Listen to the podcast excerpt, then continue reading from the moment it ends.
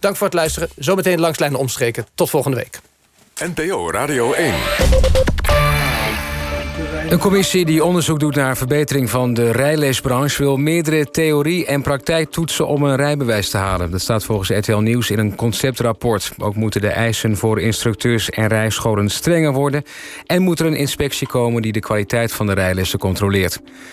Demissionair minister Grapperhaus verwacht dat coronaversoepelingen... in ieder geval niet langer dan een maand op zich laten wachten. Ook na een gesprek met de burgemeesters van het Veiligheidsberaad... blijft hij erbij dat de coronacijfers te slecht zijn... om op 21 april al te versoepelen. Boekenketen Boekenvoordeel vraagt faillissement aan, meldt het ANP. Het bedrijf met 86 winkels kwam in de problemen... door de gedwongen sluiting in de coronacrisis. Een poging om met Nederlandse verhuurders tot een oplossing te komen... is niet gelukt. En de regering van de niet officieel erkende Republiek der Zuid-Molukken, RMS, wil de Zuid-Molukse vlag terug, die in 1977 op de gekaapte trein bij de Punt hing. De vlag zou nu in het Mariniersmuseum in Rotterdam liggen, maar moet volgens de MRS-president terug naar de rechtmatige eigenaar, schrijft hij aan demissionair premier Rutte. NPO Radio 1. EO NOS. Langs de lijn en omstreken. Met Robert Meder en Hans van der Steeg. Hele goede avond. De maandagse Langs de Lijn en Omstreek is natuurlijk de Sportforum-uitzending. Ja, komt het goed met Ajax in Europa... en waarom duurt het zo lang voordat er een nieuwe bondscoach... voor de Nederlandse voetbalvrouwen is gevonden? Dat zijn twee vragen die we vanavond zullen stellen in ieder geval. Ja, en die gaan we stellen en dat doen we aan ons forum... met maar liefst twee debutanten, moet ik erbij zeggen. Voetballer en analist Mandy van den Berg... en voetbalpresentator en commentator van Ziggo, u kent hem wel, Wietse van der Goot. En daar voegen we dan een hele bak forum ervaring aan toe... en dat is Marjan Olvers, hoogleraar sport en recht... aan de Vrije Universiteit. Ja, voel je het op je schouders? Ja, ik Ja. voel nu wel Ja. enorme druk. Ja, en nu moet ik dacht al, dat presteren. ik al. Dat is ook de bedoeling. Het gaat vanavond ook over het gevaar van matchfixing in de sport... waar jij ook alles van weet. En over eh, de Nederlandse turncoaches... die niet naar de Olympische Spelen mogen. We zijn er tot 11 uur. Goed, ik stel voor, Marjan, met jou eh, goed vinden... dat we met de debutanten beginnen. Vind je dat goed? Ja, vind ik heel goed. Oké, goed. Ja. E- Even uitleggen hoe het werkt in het sportfilm natuurlijk. Jullie weten hoe het werkt, Wietse. Jij kent het wel, toch? Jawel, ik luister wel eens, zeker. Ja. Mandy, je bent er ook. We zien je ook. Jij ziet ons niet, wij zien jou wel. Dus eh, dat je dat maar weet. Goedenavond. Goedenavond. Ehm, ehm, ik, ik wil met Wietse beginnen. Ehm, want jouw moment komt uit de topper in de Premier League... tussen Tottenham Hotspur en Manchester United. Wil je even uitleggen wat we zo gaan horen? Ja, ik had, ik had meerdere favoriete momenten deze week. En dat was natuurlijk Bayern, PSG, dat was fantastisch voetbal. En de Classico van zaterdag. Eh, maar ik ben ook een enorme Engels voetballiefhebber. En Tottenham Man United was gisteren een schitterende wedstrijd... waarin uiteraard weer flink gezeken werd op de VAR uiteindelijk. Maar het mooiste was nog dat na dat VAR-moment... er een interview was met eerst Solskjaer, de trainer van United... en daarna Mourinho. En Mourinho is altijd goed voor een goede quote. Zeker. Eh, en het mooie was dat dit een soort van spraakverwarring was... die begon bij Son, de Koreaanse voetballer... die bij Solskjaer weer het woord zoon deed opborrelen. Nou ja, luister maar even.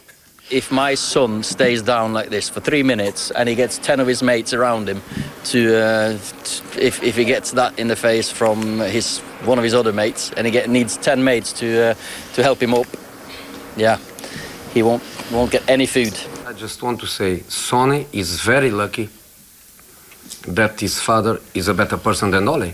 Because I think a father, I am a father, I think a father you have always to feed your kids. Doesn't matter what they do.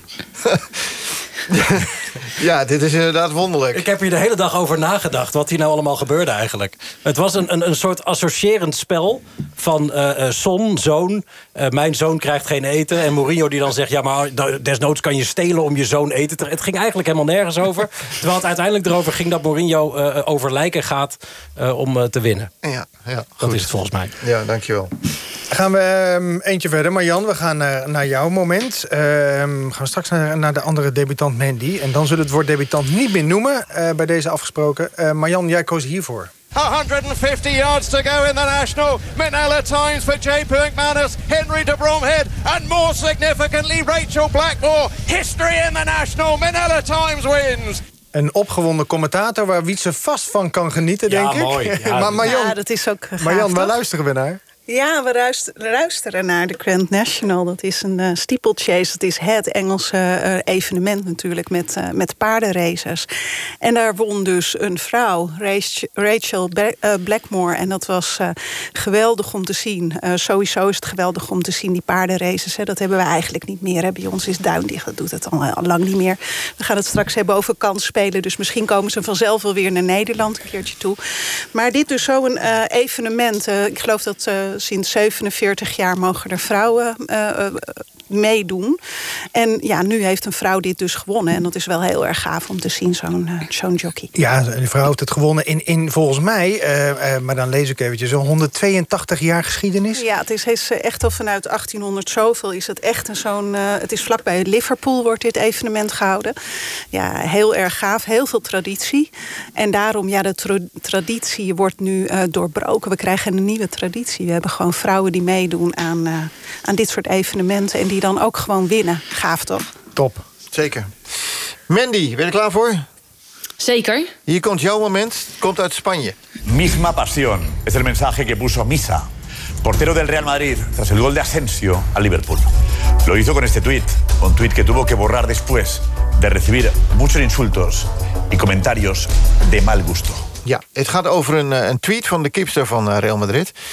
Uh, en met de tekst uh, misma passion, oftewel gedeelde passie. Uh, en daar kreeg, ik, ik werd er dan vervolgens weer heel veel seksistische reacties op gegeven. Waarom wilde je dit laten horen? Nou, allereerst omdat dit volgens mij uh, ja, nog steeds uh, tot op de dag van vandaag een, uh, een, een, topic is, helaas. Um, ja, de, inderdaad, de kiepster van, van Real Madrid die postte twee foto's. een van haarzelf en een van Marco Asensio. In hetzelfde shirt uiteraard. Nou, met inderdaad die tekst eronder.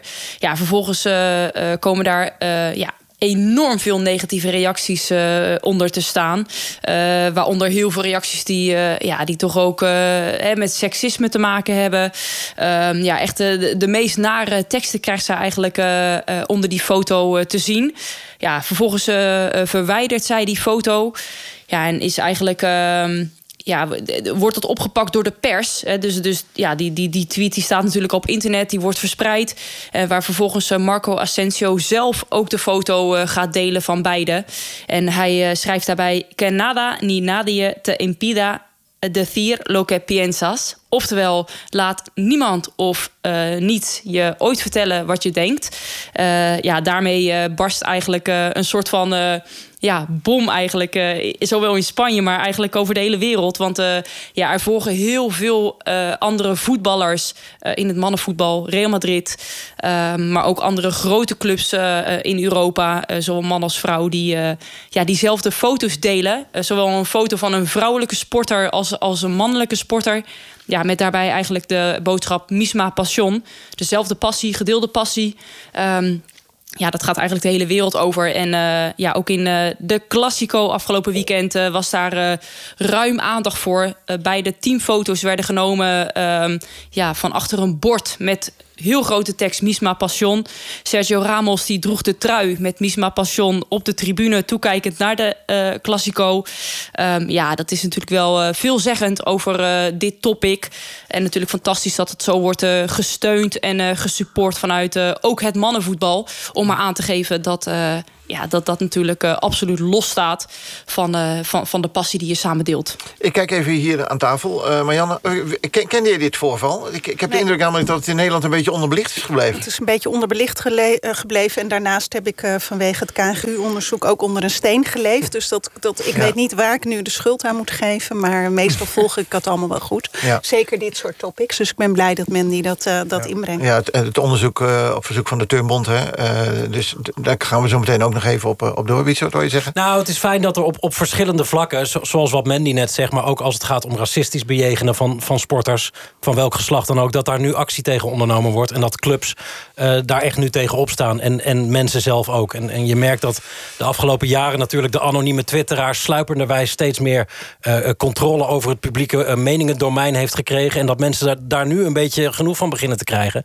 en actie gaan ondernemen. En dat heeft misschien zelfs wel te lang geduurd. Mandy, Mandy wat gebeurt er met jou? Want je beschrijft net heel, heel goed wat er, wat, je, wat er dan voorgevallen is. Wat gebeurt er met jou als, als dit voorvalt? Ja, allereerst, eh, ja, dat blijft toch een stukje frustratie. Uh, een op- en top sportvrouw die, uh, die op het allerhoogste niveau haar sport beoefent. Los van niveau overigens. Maar ehm, ja, iemand die ehm, ja, die, die wil laten zien. Dat in ieder geval in de passie.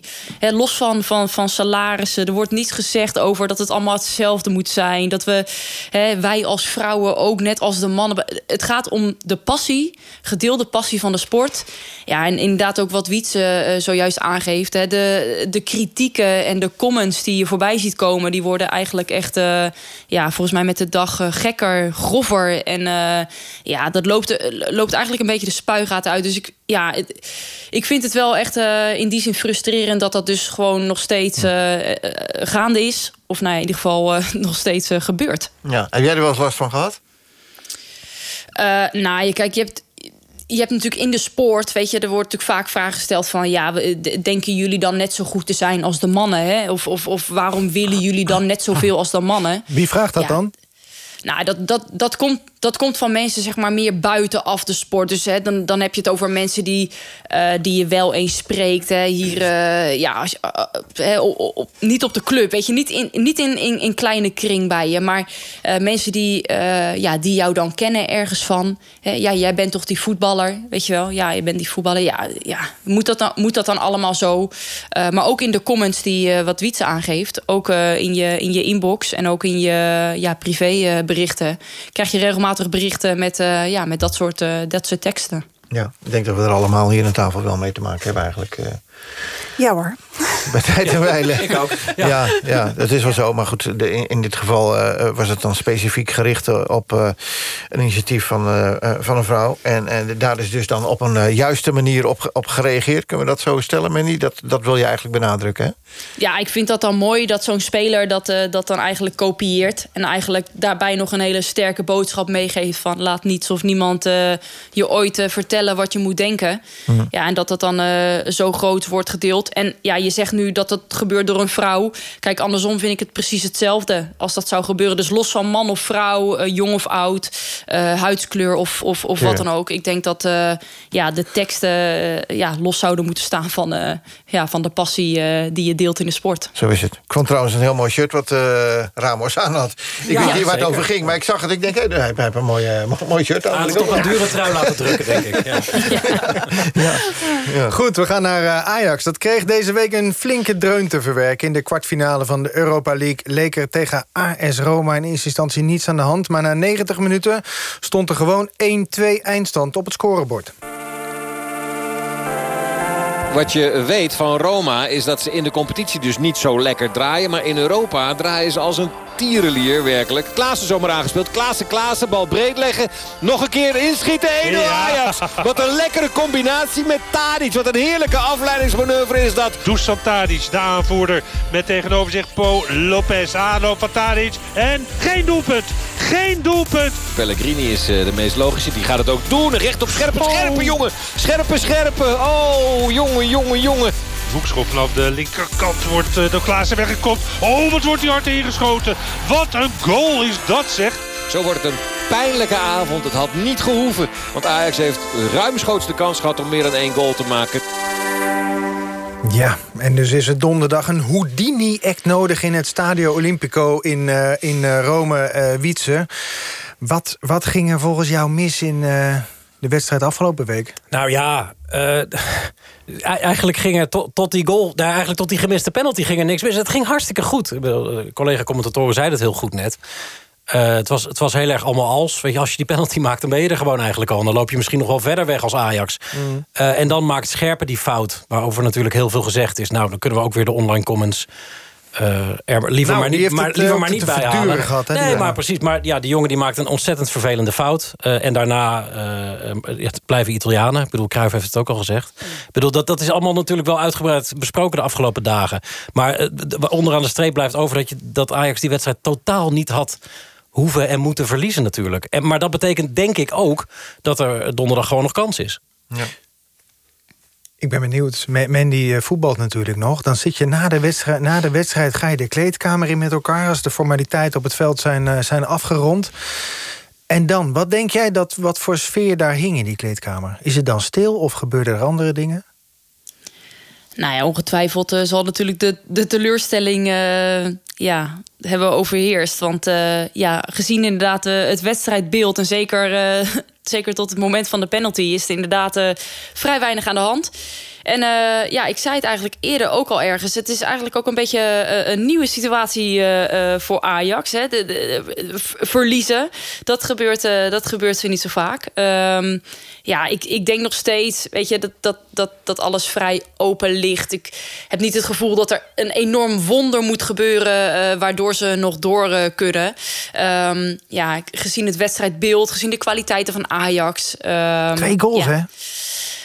Ja, nou ja, de, ja, de Ajax maakt altijd wel, uh, uh, maakt er altijd wel, uh, wel, wel minimaal één. Dus ik zie, ja, ik zie het niet, ik zie het niet somber in eigenlijk voor Ajax. Verschillen tussen uit en thuis zijn ook een stuk kleiner. Hè? Want je denkt nu aan een kolkend Olympico met 80.000 schuimbekkende Italianen. Maar oh, die zijn zou, er niet. Je zou het bijna wensen. Nou ja, maar die, die, zijn er nu niet. Dus die verschillen zijn een beetje weggenomen ook natuurlijk. Dus je kan daar makkelijk twee keer scoren. Je hoeft er geen vier Ja. te maken. Twee is genoeg. Maar Mandy, wie denk je dat het eerst sorry heeft gezegd in de kleedkamer direct na afloop? Nou, als ik, eh, als ik Kjell eh, voor de camera zie verschijnen... de manier waarop hij zich daar eh, ja, eigenlijk toch gewoon presenteert... en dat hij daar gewoon, eh, hoe hij daar gaat staan... denk ik dat hij dat heeft gedaan. Dat is natuurlijk echt... ja, dat, dat siert hem enorm, denk ik. Als, ik weet natuurlijk nog steeds niet of, of het wel of niet gebeurd is... maar het zou me in ieder geval niet verbazen... de uitstraling die hij heeft en, en hoe hij overkomt... en wat hij laat zien in zijn, met zijn lichaamstaal... denk ik dat hij, ja, dat hij excuses zal hebben gemaakt... of in ieder geval eh, flink wat nachten ervan eh, wakker heeft gelegen. Ja, dat is natuurlijk een verschrikkelijk moment voor een, eh, voor een keeper... om, om zo'n bal niet, niet te pakken. Maar Tadic had ook best sorry kun- kunnen zeggen, denk ik. Ja, ja nou goed, dat is dan misschien... Het, ja, dat, dat zou misschien ook gebeurd kunnen zijn. Ik, ik, ik ken ze beiden Of niet accepteert zo'n groep dan op zo'n moment... dat dit nu helemaal gespeurt, eh, gebeurt in de topsport? Dat, dat denk ik wel. Dat, denk, tenminste, dat is mijn ervaring in ieder geval in, eh, bij, bij ons in de sport. Als je, als je kijkt naar, eh, naar dat soort momenten, ja, wordt vrij snel geaccepteerd. Hè. Je ja, dat, dat kan iedereen een keer overkomen. Ja, dat kan dus ook in zo'n wedstrijd eh, gebeuren.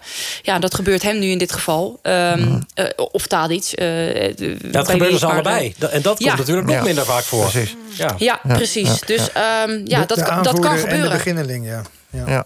Even Ja. naar Ten Hag luisteren, want die nam het na afloop op voor zijn keeper. Mentaal is die, is die zeer sterk, die lange. En ehm, ja, hij is rustig, hij is nuchter. En ehm, hij zal liever leren. En, eh, en hij zal liever leren op weg naar de top. Wat heb je nodig om eh, uiteindelijk toch nog door te gaan? En dan hoef je niet te zeggen dat je daar met 2-1 of 3-1 moet winnen. Maar hoe ga je dat dan doen qua verschil met nu? Ja, ik denk dat we niet zoveel anders hoeven te doen. Want we hebben vanavond de kansen gecreëerd. Eh, die hebben we afgedwongen. Hè, door ofwel heel goed druk zetten, ofwel door goed aan de bal te zijn. Ja, dan moet je natuurlijk wel het geluk ook aan je zijde hebben... en niet die fouten maken. Dan heb je een kans. Ja, maar Jan, moeten we dan eh, eh, ons vasthouden aan Europese avonden... zoals tegen Real en tegen Juventus? Of was dat een andere team, andere avond? eh? Het is natuurlijk altijd een ander team, ander avond. Het enige wat in mijn hoofd speelt op dit moment is eh, de wetenschap toch eventjes. Van, eh, ja, we hebben met z'n allen kunnen zien dat het verschrikkelijk naar afliep. Dat het een jonge jongen is die daar staat eigenlijk. Eh, maar we weten allemaal wat maakt nou uiteindelijk de echte topper ehm, uit de wetenschap. Is degene die van- hiervan leert. En we moeten allemaal leren van onze fouten die we maken. Maar de anderen moeten ook je een fout durven gunnen. Hè? Dus, eh, eh, en wat we zien is dat de echte toppers... eh, die wijzen niet naar anderen, die wijzen naar zichzelf. Dat is één. En het tweede is, die gaan heel goed dat momentum na... om te kijken van hoe kan ik het verbeteren. En ik gun hem dat hij daar overheen komt... en dat hij straks eh, een wedstrijd staat te spelen, zoals nooit tevoren. Maar laten we niet vergeten dat hij ook... eh, weet je, jij kan het je ook wel ongetwijfeld herinneren. Had, volgens mij was het in de eerste helft dat hij ook een goede... red- Nee, in Ja, de tweede helft dat hij een de bal paar, heel paar- aardig. paar- paar mooie reddingen had. Ja, zeker. Maar Wat dat ik vooral vergeten we altijd, hè? Ja, Ja. ja. zeker, want dat telt al niet meer. Wat ik vooral knap vond, was dat hij eh, eh, voor de camera verscheen... met een goed verhaal. Eh, iedereen recht in de ogen kijkend. Waardoor, waardoor je meteen al doorkreeg van... Nou, deze jongen die, die komt hier wel overheen. Dus mentaal sterk, die lange. Dat, ja, dat klopt goed. dan wel. Beetje Amsterdams van, de, van Ten Ja? Ja. Ik, hoor, ik hoor jou meteen over de wetenschap beginnen, Marianne. En en het komt meteen in me op van... oh ja, dat is de, de, dus de onderzoeker. Ben je, ben je ook helemaal sportliefhebber? Want we, we hebben misschien Ja. een beeld van... Ja, oh, dit is de onderzoeker en de nou ja, kijk, ik, tuurlijk, je, ik kan dit vak niet uitoefenen als ik geen passie voor sport zou hebben. En ik vind het, ik vind het gewoon machtig mooi. Maar het is ook natuurlijk een heel irrationeel iets dat we, ja, dat we met elkaar allemaal achter een bal aanrennen. Ik, vind het, ik ben ook de beschouwer en de toeschouwer van wat gebeurt hier en wat zie ik en Mm. hoe gaan mensen daarmee om. En dat, ja, dat maakt natuurlijk wel dat ik. eh, eh, uiteindelijk wetenschapper ben geworden en geen verslaggever bijvoorbeeld. En gelukkig is het lang niet altijd te voorspellen... want dan krijg je weer eh, dat matchfixing verhaal. dat is dan eigenlijk gelijk weg als alles te voorspellen is. Maar goed, dat is er niet. Gaan we het zo meteen ook nog over hebben. Maar, maar als je dan toch kijkt naar, naar, naar verklaringen... kijk dan eens naar Liverpool of naar de Champions League gaan bijvoorbeeld. Wietse, het, het draait daar gewoon niet meer zoals het was. Draait vierkant, zeggen de Ja, Belgen dan. ja, Ja, ja. Ehm, ja maar daar, daar zijn natuurlijk wel verklaringen voor. Eh, te, te beginnen bij de aanvoerder van het Nederlands elftal. Virgil van Dijk ligt er al een hele tijd uit. Eh, zijn collega achterin, eh, Joe Gomez... en de backup daarvan, ook geblesseerd. Ehm, en, daarmee is echt het hart uit dat team geslagen. Eh, niet alleen omdat zij verdedigend zo sterk zijn... maar ook omdat Virgil van Dijk, en dat vergeten veel mensen wel eens... ook heel belangrijk was voor het aanvalspel van Liverpool. En de coaching. En de coaching. eh, en de aanvoerder, Jordan Henderson, is ook nog eens afwezig. Maar de, de, de eh, eh, lange crosspaas van Van Dijk... zonder te diep in de materie op te willen gaan... da- daardoor konden zij met een hele hoge lijn spelen. omdat ze dan de druk oversloegen. En die missen ze nu, want die hebben de spelers die er nu staan niet. Dus, dus de- het gemis van Van Dijk wordt ook aanvallend heel erg gevoeld. Plus dat Liverpool natuurlijk bij uitstek een club is... die op gevoel en op sfeer en op Anfield drijft. En Anfield is ook leeg. En dan zijn het alleen nog maar stoeltjes opeens. Ja. Eh, en, en dan blijken ze toch ook een stuk minder te kunnen. Dus het is eh, plus misschien ook een soort van verzadiging... omdat ze eerst de Champions League wonnen... en daarna die veelbesproken landstitel. Dat alles bij elkaar opgeteld... Ja, maakt dit een, een jaar om heel snel te vergeten voor. Ja, Ja, ja. die wel 2-1 gewonnen van Aston Villa. ja maar heel moeizaam. Het was inderdaad eh, moeizaam. Denk je dat, dat, dat de stijl van Klop of de werking van Klop een beetje is uitgewerkt... of is dat veel te vroeg? Nou, dat is bij Dortmund ook gebeurd. Toen duurde het ietsjes langer. Eh, daar heeft hij geloof ik zeven jaar gezeten. Werd hij ook twee keer kampioen. Champions League finale. En op een gegeven moment is de sinaasappel wel enigszins uitgeperst. Mm. En dat gevoel krijg je er ook nog wel bij. Dus dat, dat is ook nog weer een extra factor. Ja. Maar ik denk toch wel dat het gemis van die spelers die geblesseerd raken... dat, dat hele proces nog versneld hebben. Ja. Even naar een andere wedstrijd van, eh, van de afgelopen week. Eh, Bayern München tegen Paris Saint-Germain. Mandy, heb je gekeken? Ja. En, en wat voor cijfer gaf je die wedstrijd? Gewoon als neutrale toeschouwer. Ja, dat was leuk om te zien. Dat was wel een... eh, ja, daar zet je wel de tv graag voor aan voor zulke wedstrijden. Wat, eh, ja, een cijfer eraan plakken? Ja, een hoge. Ja, een hè? Het was gewoon een heerlijke wedstrijd. Maar eh Bayern München kreeg natuurlijk om de oren. G- Gaan we Bayern München... Ja, nou, ja, wat voor geld zou je erop zetten... om even in het eh, matchfixing circuit te blijven? voor de return Ehm, van morgen. Nou, jeetje, ik, ja, ik wil ze absoluut niet, eh, eh, niet afschrijven. Zeker niet. Maar eh, wat ik heb gezien ja, van de, hè, de sterren uit Frankrijk... ja, was ik wel ook onder de indruk. Dus ehm, Effectief gevoetbal, toch? Paris ja, ja, nou zeker. Ja, en ja, de, de, de, goals die ze maken, ja, met, met ja, welke aanvallen daaraan vooraf gaan, de manier van spelen, hoe bestrijd je dan, hè, wat is dan je plan tegen, tegen zo'n tegenstander? Ja, ik, eh, ja, ik was onder de indruk.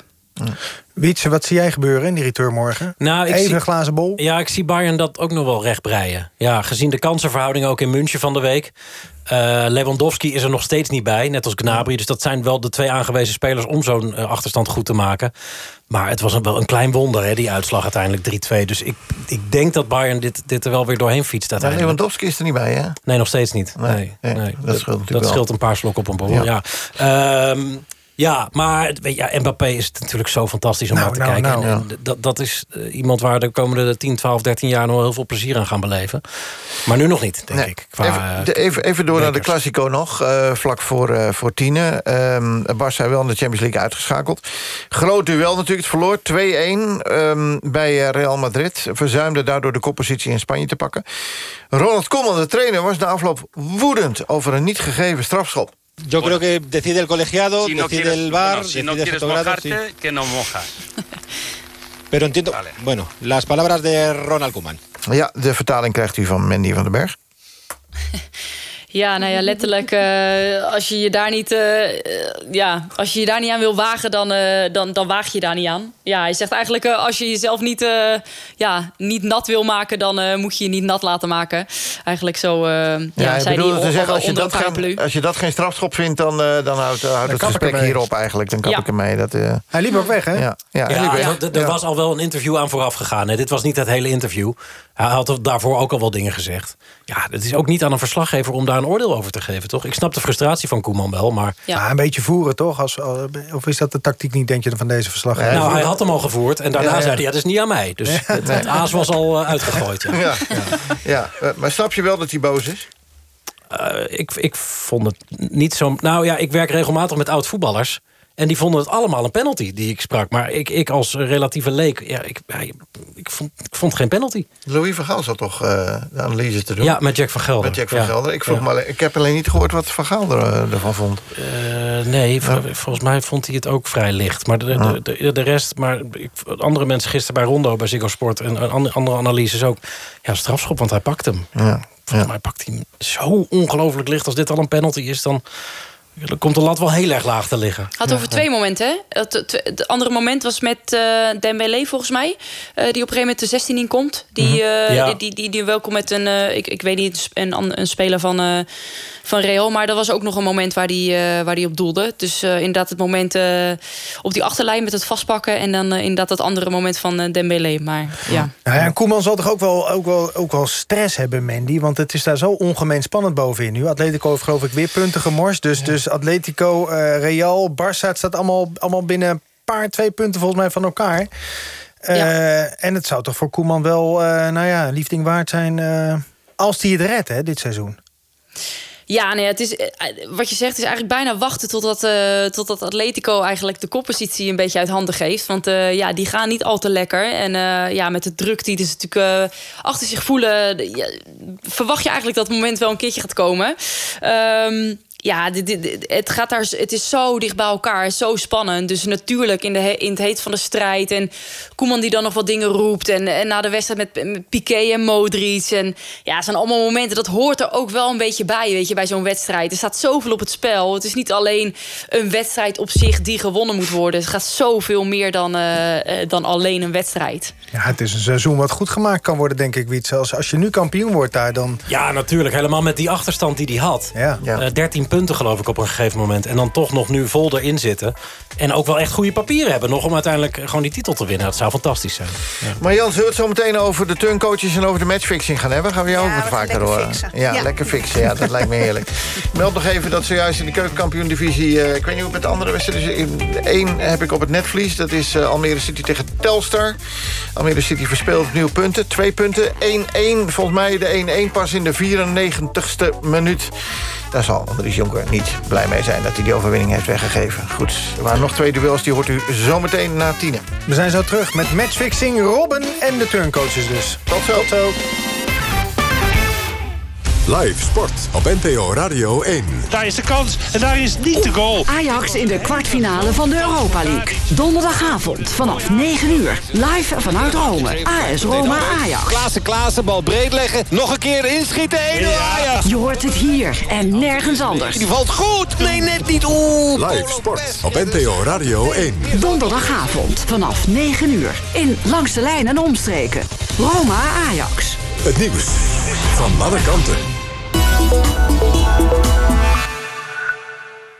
Mijn vader denkt dat ik het niet door heb, maar het wordt echt steeds erger. Hij knijpt altijd zo gek met zijn ogen en hij heeft supergrote letters op zijn telefoon. Als jij er klaar voor bent, dan zijn wij het ook. Maak een afspraak op pearl.nl voor een goed zichtgesprek met een van onze opticiëns. De podcast van Management Boek is live. In de boekenpraktijk koppelen we de theorie van boeken aan de dagelijkse organisatiepraktijk. Ga naar managementboek.nl/slash podcast. Gaslicht.com. Bekijk nu onze top 5 duurzame energiedeals. Gaslicht.com. Stel je zet je vaste lasten weer eens op een rijtje en denkt... dit kan zo niet langer. No. Nee, Usain, dus wil je geld gaan besparen. De simpelste manier is dan om even je woonverzekering te checken. Die kan in vele gevallen goedkoper. Not bad for insurance company. Bespaar direct op je woonverzekering. Check allianzdirect.nl. That's so now. Allianz Direct. In een nieuw seizoen van de BNN-VARA-serie Oogappels... worstelen vier verschillende gezinnen met de opvoeding van hun kinderen. Is dit cocaïne? Wat de fuck doe jij in mijn kamer? Ik vraag hoe jij hier aan komt. Ouderstress en puberleed in het derde seizoen van Oogappels. Dat jij je niet totaal doodschaamt! Stream Oogappels, nu op NPO+. De nieuwe oplaadbare hoortoestellen van Specsavers. Zonder batterijen. Zo spaart u zowel uw portemonnee als het milieu. En u laat ze eenvoudig weer op. Uw zorgverzekeraar vergoedt 75% en Specsavers de rest. Kijk voor de voorwaarden op specsavers.nl. NPO Radio 1. Het is 10 uur, Wouter Balgemoed met het NMS Journaal. Voedselvoorziening moet de status van vitale infrastructuur krijgen. Dat zegt een IT-beveiligingsbedrijf naar aanleiding van de hack bij Bakker Logistiek. Door een gijzelsoftwareaanval kon Bakker dagenlang minder voedsel leveren... en raakten onder meer de kaasschappen bij Albert Heijn leeg. Volgens de IT-beveiliger kan zo'n bedrijf nu niet bij de overheid aankloppen voor hulp... omdat het niet onder de vitale infrastructuur valt... zoals bijvoorbeeld wel het geval is bij het betalingsverkeer. De Amerikaanse agent die gisteren in een voorstad van Minneapolis een zwarte man doodschoot, had haar stroomstootwapen willen gebruiken en niet haar pistool. Volgens de politie is er sprake van een tragische fout. De dood van de 20-jarige man veroorzaakt veel commotie. Het gebeurde in dezelfde regio waar George Floyd om het leven kwam toen een agent op zijn nek zat. Afgelopen nacht werden er politiewagens vernield en werd er met stenen gegooid. Twee mensen raakten gewond door rubberen kogels van de politie. Komende nacht geldt er een avondklok. Een commissie die onderzoek doet naar verbetering van de rijleesbranche... wil meerdere theorie- en praktijktoetsen om een rijbewijs te halen. Dat staat volgens RTL Nieuws in een conceptrapport. Ook moeten de eisen voor instructeurs en rijscholen strenger worden... en moet er een inspectie komen die de kwaliteit van de rijlessen gaat controleren. De regering van de niet erkende Republiek der Zuid-Molukken, RMS... vraagt demissionair premier Rutte in een brief om de Zuid-Molukse vlag... die in 1977 op de gekaapte trein bij de Punt hing.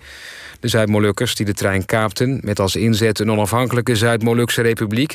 kregen de vlag van een bemiddelaar van de RMS in Bruikleen. En de vlag zou nu in het Mariniersmuseum in Rotterdam liggen. Het weer nog. Vannacht zijn er brede opklaringen en kan het in het binnenland 4 graden vriezen. Vlak aan zee blijft het boven nul. Morgen overdag zijn er zonnige perioden met landinwaarts nog een enkele winterse bui. En morgen wordt het maximaal 9 graden. Dit was het NMS Journaal. Zonder gedoe, verkocht. Ik wil van mijn auto af.nl En dan nu de finale vraag voor de hoofdprijs. Ben je er klaar voor? 100%, kom op, ja. Bij welke bank kan jij al 75 jaar terecht voor vastgoedfinancieringen? Ja, Die weet ik. NIBC vastgoedhypotheek. Ja! De NIBC vastgoedhypotheek. Meer weten over vastgoedhypotheken? Kijk op www.vastgoedhypotheek.nl NPO Radio 1. EO NOS. Langs de lijn en omstreken. Met Robert Meder en Hans van der Steeg.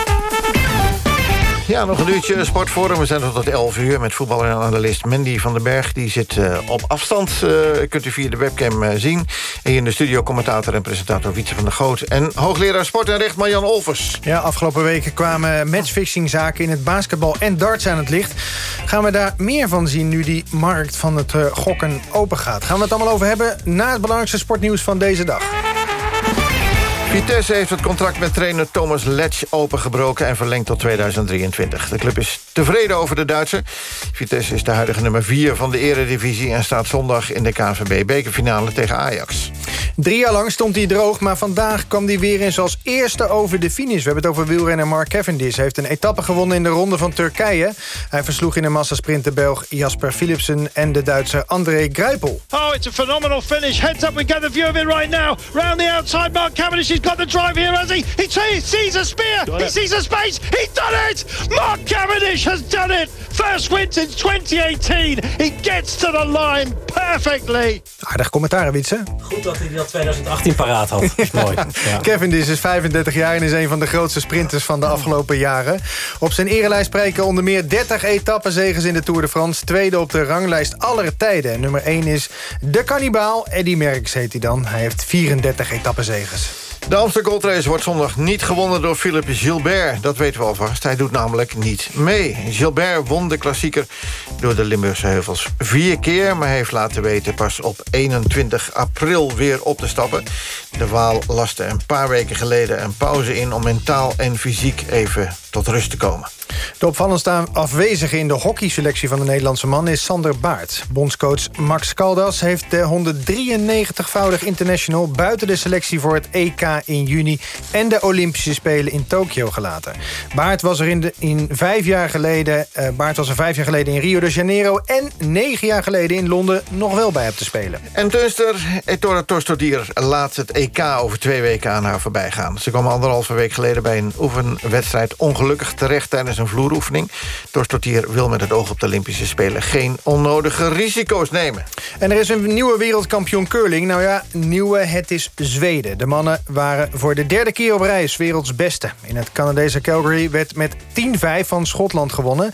Nederland deed ook mee, maar won slechts twee van de 13 partijen. Goed, en dan matchfixing. Dat eh, speelt een rol in de internationale sport. Dat blijkt uit onderzoek van de NOS. Uh, zo zijn meerdere Nederlandse darters benaderd... om wedstrijden bewust te verliezen. En ook oud-basketballers van de Eredivisieclub Aris uit de Leeuwarden... die worden verdacht van opzettelijk verliezen van wedstrijden. we gaan erover praten hier aan tafel. Ik introduceer, introduceer ze nog even één keer. voetbalster Manny van den Berg en analist overigens... presentator en commentator Wietse van der Groot. En nog leraar sport en recht aan de Vrije Universiteit Marjan Olvers. Wie van jullie uh, legt wel eens een, uh, doe wel eens een gokje, Wietse? Ik doe het heel soms wel eens. Ja? Ja. ja. Marjan, doe je het soms wel eens? Nee, ligt niet in mijn karakter. Nee? nee. Mandy, doe jij het wel eens? Nee, nee, ik hou het nog steeds bij voetbal alleen. Ja, nou ja, goed, wat, wat, voor karakter, wat voor karakter moet je daarvoor hebben, Marjan? Ja, dat moet je leuk vinden, denk ik. Spelletjes, denk ik, dat je, daar, dat, dat, je dat wel moet boeien. En jij bent geen spelletjesmens, om het maar even zo te zeggen? Nou, ik ben van de buitenspelletjes, dus uh, dat, dat vind ik wel... Uh, de hardloopspelletjes en de grove, harde spelletjes... maar niet de rummy cups of zo. Nee, of, nee. nou, nou, nou, is dit wel wat anders dan uh, rummy cuppen natuurlijk. Ja. Uh, nou hebben we uh, niet zo gek lang geleden... de zaak van Jordi Klaasie gehad. Um, hij is natuurlijk voetballer en heeft vervolgens gegokt op wedstrijden... Uh, van Jong AZ, als ik uh, goed ben geïnformeerd. Nou, dat is natuurlijk uit de, de, de competitie waar hij ook in principe in zou kunnen spelen. Uh, dat mag gewoon niet. We moeten wel een onderscheid maken, hè, Marjan. Matchfixing en dit soort zaken is natuurlijk wel heel wat anders. Het is heel wat anders. Hè. Het gokken op eigen wedstrijden, dat is gewoon ongewenst. Of dat door een ander laten doen, zeg maar, in opdracht van jezelf. Um, ja, en op je eigen competities. Maar het is natuurlijk wel met elkaar verbonden in die zin... dat je, dat je wil voorkomen dat de sporters natuurlijk ook een incentive krijgen... een prikkel krijgen om bijvoorbeeld zelf te gaan verliezen... of hun eigen wedstrijden te gaan manipuleren. Dus wat dat er gaat, staat het allemaal in hetzelfde reglement. Het matchfixing-reglement. En het is ongewenst gedrag. Ja. En, en, en uh, nu, heeft, nu, nu is wel een en ander in het nieuws gekomen... via de NOS uh, naar buiten gekomen. Zal je vast gevolgd hebben dan? Matchfixing ja. in, in basketbal, in darts. Ik dacht matchfixing in darts toen ik het, toen ik het las. Verbaasde jou het nog, Marjan? Of? Nee, helemaal niet. Ja, ik heb in 2013 al onderzoek gedaan. En uh, ik loop natuurlijk al wat langer uh, mee. Ook, je blijft dat onderwerp dan altijd volgen. En darts is een enorm kwetsbare sport voor matchfixing. Want je hebt maar één iemand nodig natuurlijk om die wedstrijd te fixen. Plus het aanbod is ook heel erg uh, ja, handig. Hè. Ja, want er werden dan die... spelers benaderd. Uh, ja. Bijvoorbeeld van uh, gooi zo min mogelijk 180ers bijvoorbeeld. Nou, ja. daar, daar, kan je direct, dat heb je direct invloed op als speler. Je kan dat dus in je eentje helemaal beïnvloeden. Plus je kan ook nog wel de wedstrijd winnen zonder dat je... dus je hebt in ieder geval vrij veel mogelijkheden. Mm -hmm. Ook in het aanbod. Om toch nog te winnen, maar dan wel de wedstrijd te manipuleren. Dus zodat het dus niet een natuurlijk verloop heeft. En, en nu is het zo dat, dat um, um, Bedford, dat is een groot Brits gokbedrijf... is ook de hoofdsponsor van het WK Dart. Ja, dat uh, gaan Dan- we natuurlijk steeds meer zien. Hè? Dan lopen er dus dingen door elkaar. Nou, dat wordt dus risicovol. Het hoeft niet risicovol te zijn. Maar in, in eerste instantie is natuurlijk... je verbindt je wel als gokbedrijf aan het, aan het gebeuren. Dat gebeurt hier. Maar wat je niet wil is dat sponsoren bijvoorbeeld ook nog eh, bevoegdheden krijgen... of in kunnen grijpen natuurlijk. Hè, en weten dus eh, wie de opstelling is, hoe het gaat. Eh, Dus als we het hebben bijvoorbeeld over voetbal. Maar ze mogen eigenlijk geen inside informatie krijgen. Want dat, ja, ook het gokken moet ver gaan. Maar dat is de papieren werkelijkheid, Ja. zoals die zou moeten zijn. En en hoe is de praktijk, voor zover jij kan nagaan dan? Nou ja, kijk, je, je moet altijd heel goed kijken naar welke belangen heb je. En een gokbedrijf wil in de regel ook niet dat zijn eh gokuitslagen... dat dat al van tevoren vaststaat. Hè? Want dan, eh, ja, als dat gaat rondzingen in de markt... heb je ook gewoon een probleem. Gaat niemand meer bij jou gokken. Hè? Dus daar moet je altijd goed naar kijken. Eh, maar tegelijkertijd werken daar natuurlijk ook allemaal mensen... bij zo'n gokbedrijf. En eh, ja, die, die wil je niet te dicht hebben binnen bijvoorbeeld de dartsport... omdat ze mogelijk daarin ook eh, gelden voor zichzelf eh, gaan regelen. Dus je moet heel goed opletten, zowel als gokbedrijf...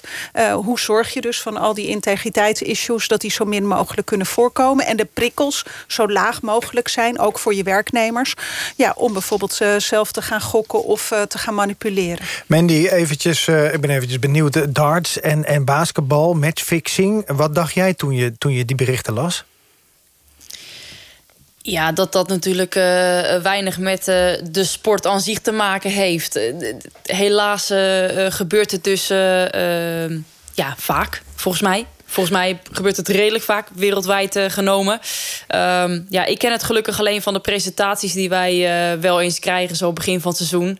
Dat je dan eh, hoort van, dat dat niet mag en dat dat niet kan, en zolang je zelf speelt.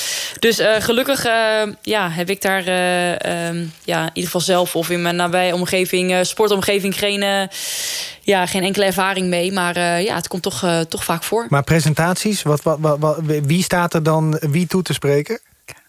Nou, dan krijg je eigenlijk. eh, dan komt er iemand. Dus eh, dat was bijvoorbeeld ook in Spanje. Hadden we dat in, in Nederland. eh, sinds dit jaar heb ik dat nog niet gehad, eh, overigens. Maar in andere landen, onder andere in de laatste acht jaar waar ik gespeeld heb, in ieder geval. Ja, krijg je vaak aan het begin van het seizoen. komt er een scheidsrechter langs vanuit de bond. Die in ieder geval iets gaat vertellen over de nieuwe regels van dat seizoen. hoe dat eruit gaat zien. Maar ook komt er iemand langs om, ja, om te gaan vertellen over, over matchfixing. Wat dan niet kan, wat niet mag. En vooral dat het natuurlijk. Eh, ja, niet gepast is en, eh, en, en strafbaar is. Ja.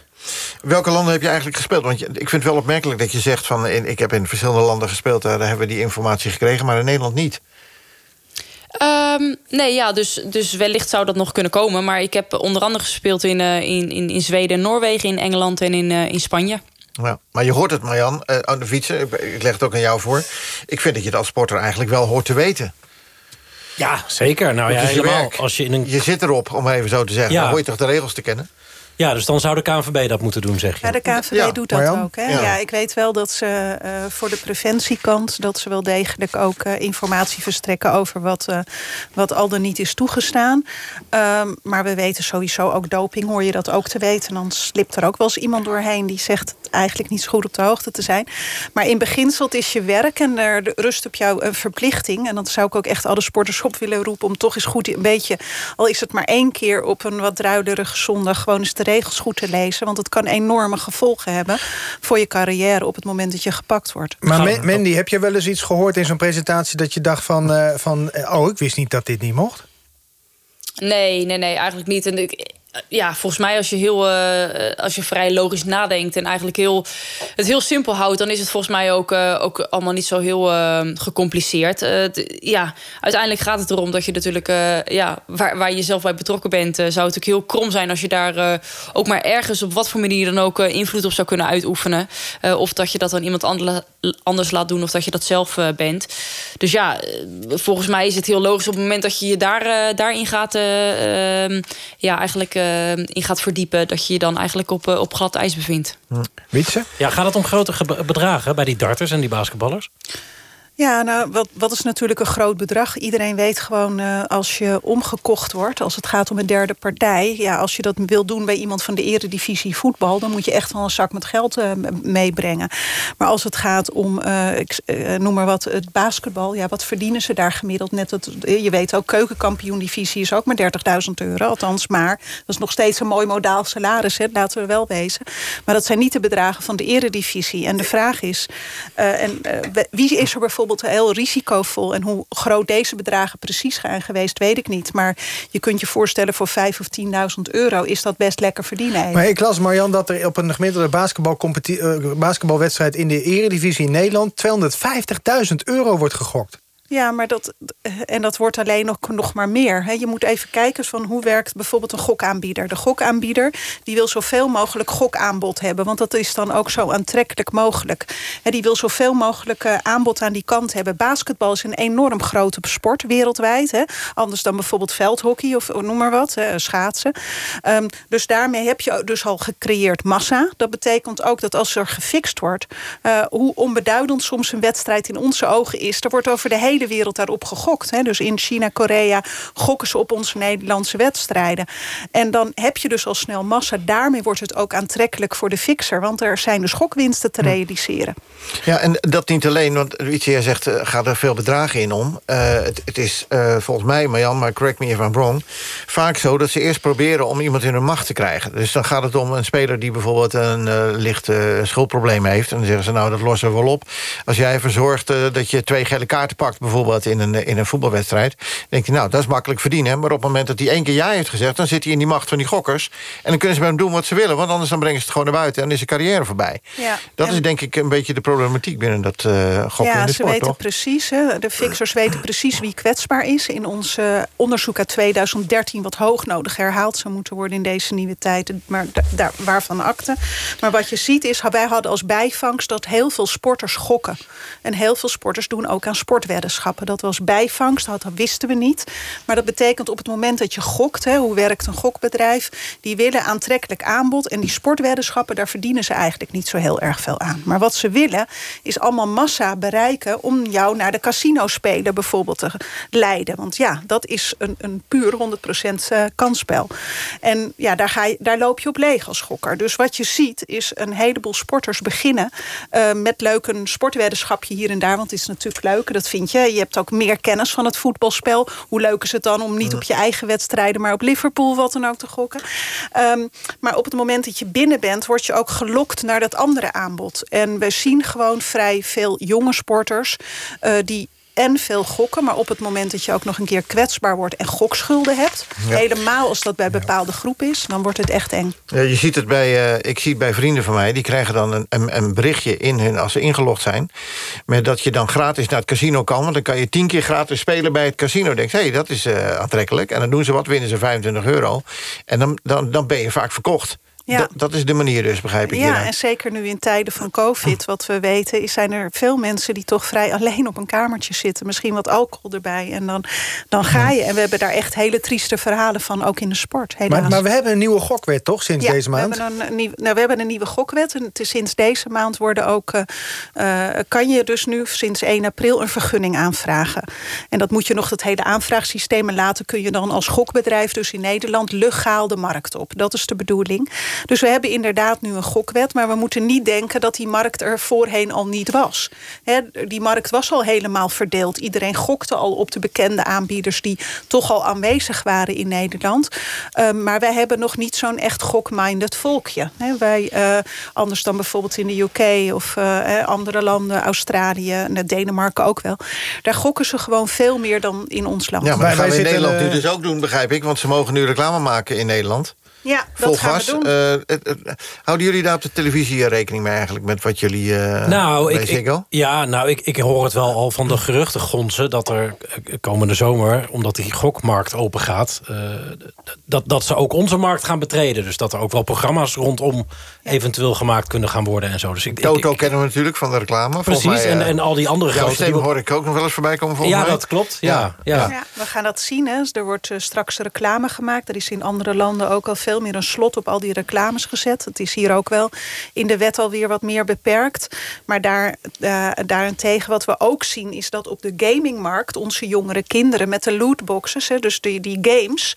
ja, daar wordt eigenlijk al een kind een deel van de hersenen geprikkeld... om uh, verslaafd te maken als het ware aan een kansspelachtig iets. En ja, dus we, wat we zien is dat uh, ja, vermoedelijk... maar dat zou je vanuit de wetenschap moeten blijven volgen... dat is, ja, wat gaat het met onze jonge kinderen straks doen? Hè? De reclames plus ja, toch dat zij veel meer in die games... ook kansspelelementen gaan inbrengen op dit moment. Ja, het is heel, heel opvallend dat hier de markt nu open gaat... en dat ze in Engeland juist nu een terugtrekkende beweging aan het maken zijn. Vanwege die verslavingseffecten. Ja, en dat daar echt, echt uh, uh, op uh, overheidsniveau onderzoek gedaan wordt nu... Naar, naar hoe dat een beetje terug te dringen. De helft van de shirts in de Premier League worden gesponsord door een bettingbedrijf. Vaak uit China. Er staan echt hele Chinese tekens op met een klein Engels tekstje eronder. Ik geloof dat 17 van de 24 clubs in het championship... zeg maar één niveau daaronder, worden gesponsord door een wetbedrijf. en, en nou ja, het is natuurlijk een soort van druk, is het, gokken... Die, die enorm veel slachtoffers maakt. Dus misschien kan er nog over nagedacht worden? Of, nou ja, nee, als ik het zo hoor, maar Jan, nou gaan, ja, we, we gaan hebben we het wel geprobeerd. Ja, we, aan de ene kant, hè, we gaan nu een wet maken. Uh, en daarmee maken we wel voor het eerst regels op een markt... die feitelijk al open was. En ja, ook niet onbelangrijk wordt er ook een keertje belasting betaald in Wat Nederland. zijn die regels dan? Um, de, uh, de, de, regels zijn dat je dus een vergunning moet hebben voor... Uh, dat, dat is het standaard gebeuren. Daarnaast moet je op dit moment ook aan hoge eisen voldoen... als het gaat om het tegengaan gokverslaving. He, dus je moet ook een hele achtervang hebben om dat uh, goed te doen... en daar ook beleid op maken. Nou ja, dat vragen we dan wel aan de kansspelaanbieder zelf. Dus we moeten dat nog maar zien. Er zijn restricties op het terrein van reclame. Er waren ook restricties op het terrein van het gokaanbod... en, uh, en het delen van informatie met de, met de sportaanbieders. Nou, daar uh, gaan we het denk ik straks ook nog wel over hebben. Dat wordt wel alweer wat lastiger. Dus er zijn tal van regels die er eerst dus gewoon niet waren. Hè? Want iedereen wist eigenlijk niet als gokker in Nederland... dat, ze, dat het een illegale activiteit was. Maar er is wel een belangrijke maar. Het is niet een gewoon product. Hè? We willen doen alsof het een gewoon product is. Maar aan, uh, nou ja, weet je, aan de cola wellicht kan er iemand ook een beetje verslaafd raken. Maar het heeft vaak niet zulke grote gevolgen als dit soort zaken. Maar denk je ook, Marjan, dat, dat, uh, dat volgend seizoen bij, uh, bij Mandy, bij PSV... De, de, de, iemand langs gaat komen die gaat uitleggen wat wel en niet mag? Oh ja, dat, de KNVB gaat in ieder geval dat. Hè. Zeker op het terrein van preventie. Maar wat je tegelijkertijd gaat zien is uh, clubs... je bent zo goed als je laatste wedstrijd... en er is altijd geld tekort. Want je hoeft geen winst onder de, onder de streep over te houden. Nee. Dus er gaan gewoon uh, kansbeaanbieders op een bepaalde manier... proberen toch reclame te maken. Nou, dat, ja. ja dat moet wel op een verantwoorde wijze. Wie had er een, wie had er een wetje gezet op dat Robben dit weekend zou spelen? Niemand. Iemand? Niemand? Ja, had je best wel mee kunnen verdienen, denk ik. Ja, bij, oh, ik weet ook niet eens of dat kan. Nee, dat weet, weet ik Geen idee. Maar je kan tegenwoordig op bijna... op heel veel zaken kun je wedden en er, het wordt alleen maar meer. Ja. Er was ooit een Engelse... Ik ben nogal Engeland-minded, sorry daarvoor. Maar er was in Engeland een amateurclub... die speelde tegen een profclub. En op een gegeven moment kon je wedden op het feit... dat de reservekeeper een broodje hamburger ging eten tijdens de rust.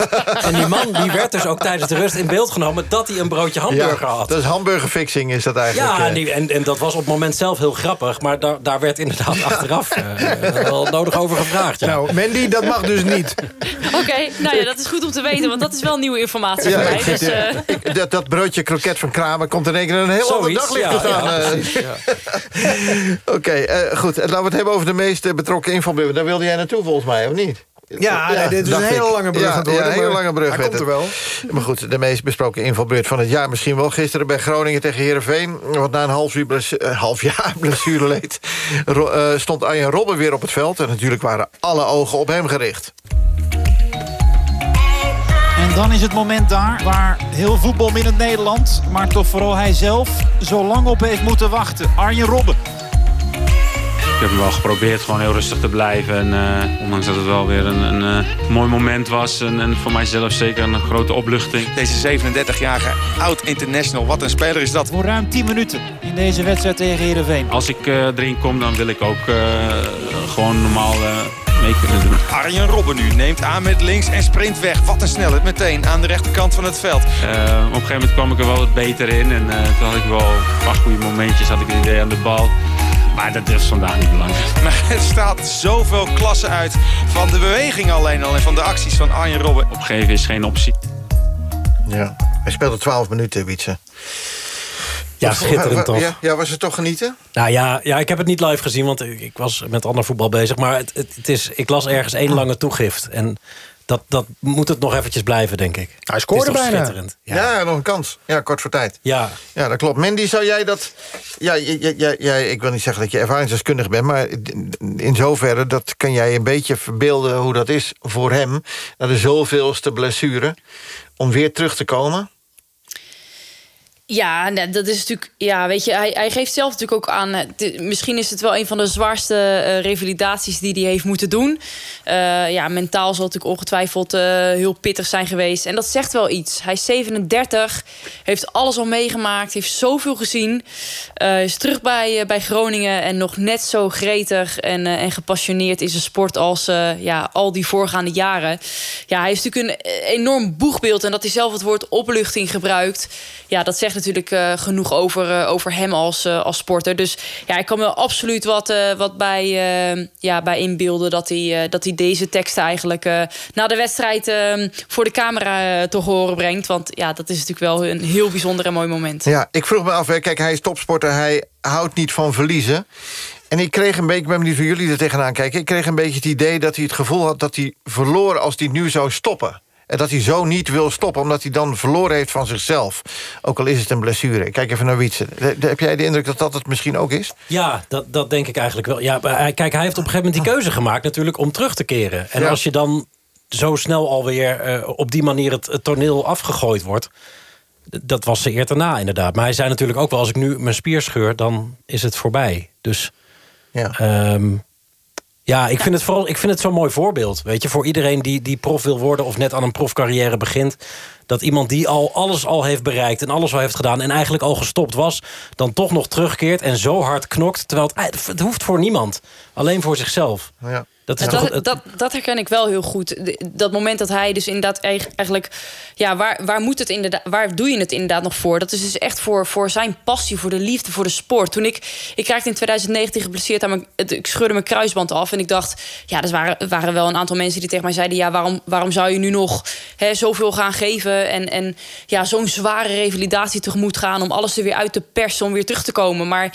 Ja, dat is zo, eigenlijk zo simpel voor jezelf. Want je wil zo niet afsluiten. Je wilt Nee. zo niet stoppen met voetballen. Je wilt nog alles uit je lijf halen. Wat, en zeker als je dat zelf nog dat gevoel hebt. Dan, dan, ja, dan zou ja, dat zou zonde zijn als hij daar eh, met dat gevoel in ieder geval... eh, ja, van het, letterlijk van het veld af zou stappen en zijn carrière zou beëindigen. Het is toch schitterend dat iemand een- die een Champions League finale heeft gewonnen... een WK-finale heeft gespeeld. Dat hij, want hij heeft een half jaar hiervoor gewerkt... om 12 minuten te kunnen invallen tegen Herenveen. Daar heeft hij nog kriebels van in zijn buik. Ja. Zenuwachtig naar het stadion gefietst, in zijn geval eh, waarschijnlijk. Dat is toch alles wat voetbal zo ontzettend mooi maakt. Dat hij dit allemaal nog wil Maar en ervoor over heeft. Maar hoe vaak kan je terugkomen van een blessure, hè, vraag ik me ook af. Kijk even naar Marianne, is daar data van bekend? Want het wordt dus iedere keer wel zwaarder, Oei, denk ja, ik. Om... dat, dat moet je echt aan de bewegingswetenschappers, denk ik. eh, Maar is dat ook niet persoonsgebonden, karaktertechnisch bijvoorbeeld? Karakter weet ik niet. Ja, dit is wel een Want doorzetter ik denk natuurlijk. dat alle topsporters, wat we wel zien natuurlijk uit, eh, uit heel veel onderzoek, eh, ook eh, van het doortrainen met blessures, dat sport- topsporters vaak tegen zichzelf beschermd moeten worden, omdat ze ja, het zo ontzettend graag mee willen doen. En, ja, en daarin dus ook nog wel eens doortrainen gewoon met blessures. Hè, want het is uiteindelijk heeft sport wel het mag- meest machtige dwangmiddel. Namelijk je wordt geselecteerd, dus je doet mee of je doet niet mee. Mhm, Keihard. Is het Ja. verslavend? Misschien is dat, Mandy, eh, misschien is het wel verslavend, eh, eh, de sport ook. Nou ja, zo zou je het wel kunnen noemen. Ja, ik denk terecht, je, je wordt geselecteerd of, of ja, je doet mee of je doet niet mee. Eigenlijk is het, is het natuurlijk zo, zo zwart-wit. Iedereen wil spelen. Het gaat om de momenten in het weekend of in ieder geval van de wedstrijd of het toernooi dat, dat gaat komen. Ja, daar ben je bij. Ja, of, eh, of je telt eigenlijk niet mee. Zo voelt het dan hè, voor heel veel sporters, voor topsporters.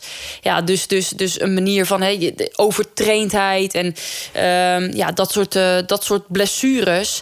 Ja, dat is natuurlijk ook niet heel gek dat je dat natuurlijk in de topsport eh, regelmatig voorbij ziet komen. Ja. Mitchell van Bergen van Heerenveen die was heel blij hè, dat, eh, dat, eh, dat, dat Robin nog eh, meespeelde. Want eh, er gebeurde na de wedstrijd... Ja, Wietsie begint al te lachen. Want Ja. er was een mooi, mooi tafereel met shirtjes ruilen. Hè?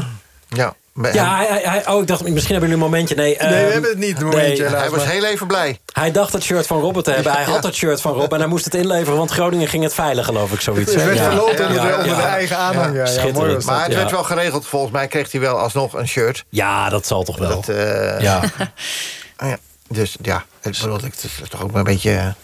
Het zou een beetje raar zijn om, eh, om hem dat shirt niet te gunnen, toch? Nee, nou dit was natuurlijk het wedstrijdgedragen shirt. Dus dan, dan Ja. heeft hij een niet-wedstrijdgedragen shirt. Deze Maar dat- rook lekker. Ja, nou ja, moet wel een beetje stinken, toch? Ja, precies. Maar, de- de- deze, maar die die nu krijgt, heeft natuurlijk een extra verhaal.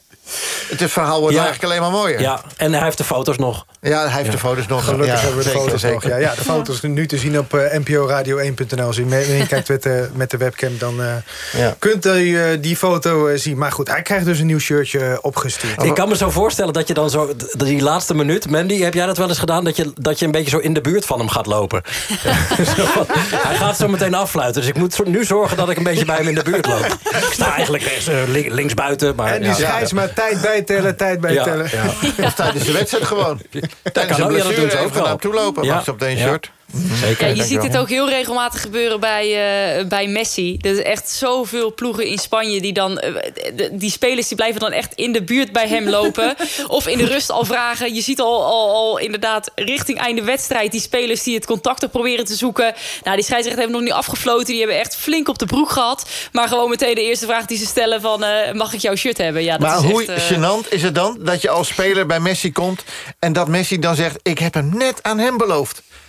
Dat je denkt, oh, Ja, Messi dat heeft een stapeltje bij zich, denk ik. Ja, dat denk ik dat ook. denk ik ook, ja. Het zou trouwens ook wel bij Robben passen om eh, dit shirt zelf te willen houden. Omdat hij Ja, er zo hard voor gewerkt ook een heeft. beetje, Ja, ja, ja, ja. maar blijkbaar heeft hij niks Ja, aan eh, alles voor de supporters. ja. Mitchell van Bergen in dit Die, die, die, Roemeense, die Roemeense grensrechter, om dit verhaal even af te maken... Die, die. Roemeense grensrechter die die handtekening aan Haaland vroeg... die, eh, die, die is eh, tijdens de Champions League-wedstrijd die is geschorst. Hè, Ja, maar dat was voor, ook voor een goed doel. Want die Ja. vlag die zou geveild gaan worden. En ik vind ook wel dat we daar dan ook weer massaal zo met elkaar overheen zijn gevallen. Nou. Terwijl dit waarschijnlijk veel vaker gebeurt. Eh, en die man heeft niet eh, Haaland vier keer eh, niet buitenspel gevlacht. Dat is En na anders- de wedstrijd, hè? Ja, ja, en Ja. anders was hij wel door de VAR gepakt. En als hij het net om het hoekje had gedaan... dan had er geen haan naar gekraaid. Ja, dus, Nee, maar wel Beetje, een een beetje, een beetje mildheid hoort. Het was voor het goede doel, maar ze hebben voor Ja. de vorm... heeft de Roemeense bond hem voor één dag geschorst, Ja, volgens mij. nou, dat is aan de Roemeense bond.